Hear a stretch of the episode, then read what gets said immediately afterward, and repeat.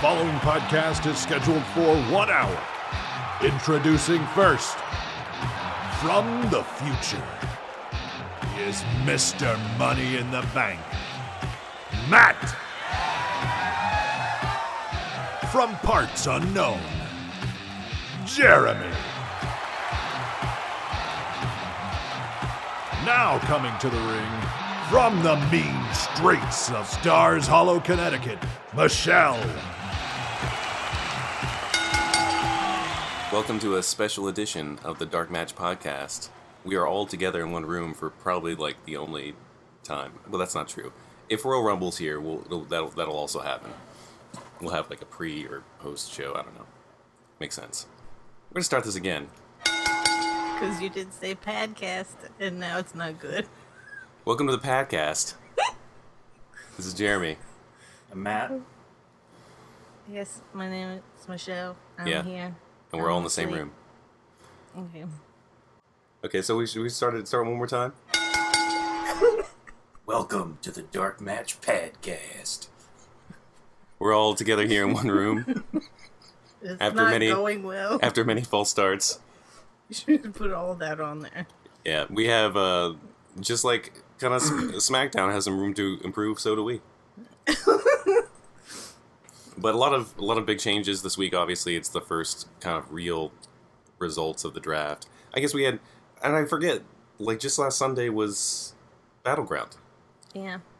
and like, yeah, that was a pretty huge match. Apparently, that Sami Zayn Kevin Owens match was really really good. Although Michelle and I kind of fast forwarded through it.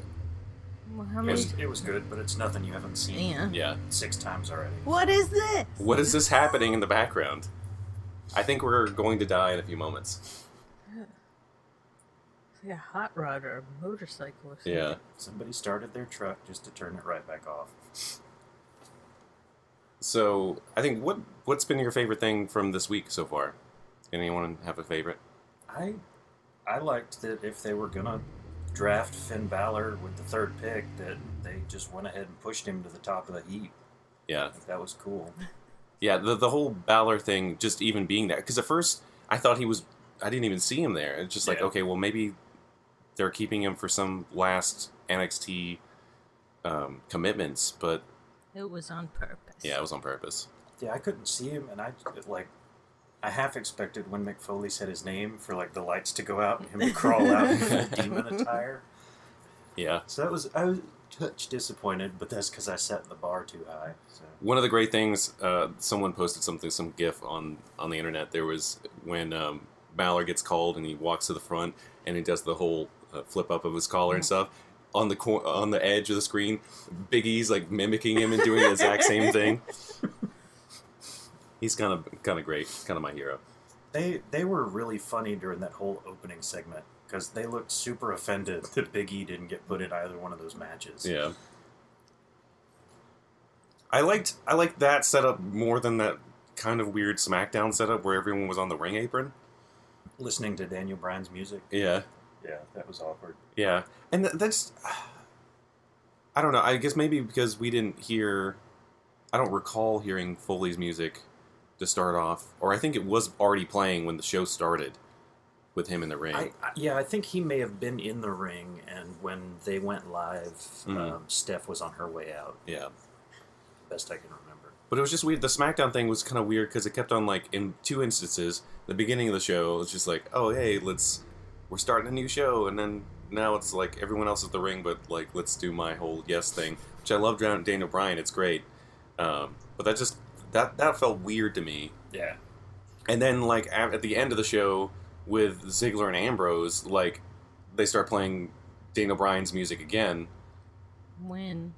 Like at the end of the show when he raises their hands, like it starts playing Daniel Oh. Bryan's music when it should have been either Ambrose I or don't Ziggler's. remember that happening. Uh, and it's just I don't know. It's just kind of weird. I mean, I think I guess the live crowd wants to hear that, and because maybe they feel cheated that he couldn't wrestle anymore. But it's uh, I thought that was just a, a there was just a lot of weird moments in SmackDown.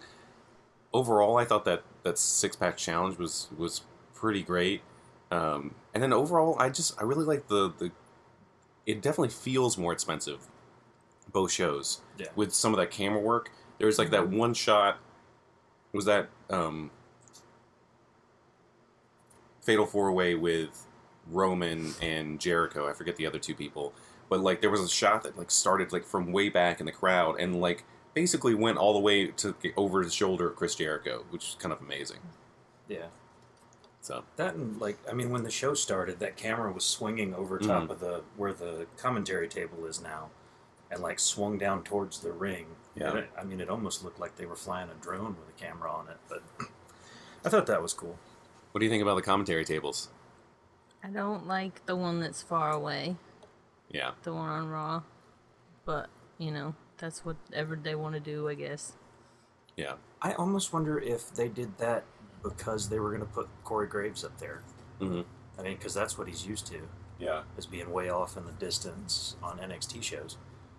Um, I, I'm not a huge fan of the, the commentary teams, but Yeah. they can they can kind of put the table anywhere because now there's just that much less opportunity for somebody to go through it on Raw. Yeah. It'll be special when it happens. Now. Yeah. So I have to get wander very far away. Yeah. I just I, I think it would have been really funny if they would have moved to the U.S. team and still had the Spanish guys out there next to the ring. Aw. That would- Yeah, yeah. Where's Carlos? Because Carlos and Marcelo have been at Raw for like the last couple of months. Like, where are Yeah. they? They just like, you know, they're they have no TV time. yeah. I don't like that. Maybe they've. I, I didn't see it on camera, but maybe they're doing that thing like they they do on the big pay per views where there's a like row of them. Yeah. along The, like in the middle of the crowd, basically. Yeah, I kind of wonder if they're going to. I, I wonder what happens with the commentary table setup when we go to pay per views, especially something like Survivor Series where it's a, a, a joint pay per view. But then also, I mean, I'm sure, I, I'm assuming a Raw is going to keep that same commentary setup for their exclusive pay per views. And uh, yeah, it looks like we're podcasting this week from the pit area of some Hot Rod Championship. so. Uh, I'm gonna pick on you for Um. fucking ever for saying some hot rod championship. That's not a thing. Yeah, yeah, it is. This is all fantasy. And you should know better. This is real life, people. Yeah, you know, so it's like the NHRA something. I don't know. That's cute. That that okay. would be the Good job. professional organization. Yes. No, So- I, I would yeah. almost getting back to the commentary tables. I would almost like to see on the dual pay per view events like the the way they do the setups. Like half of it's kind of red, half of it's sort of blue, and then they're they're up in the, the other corners. Yeah. Basically, like the way they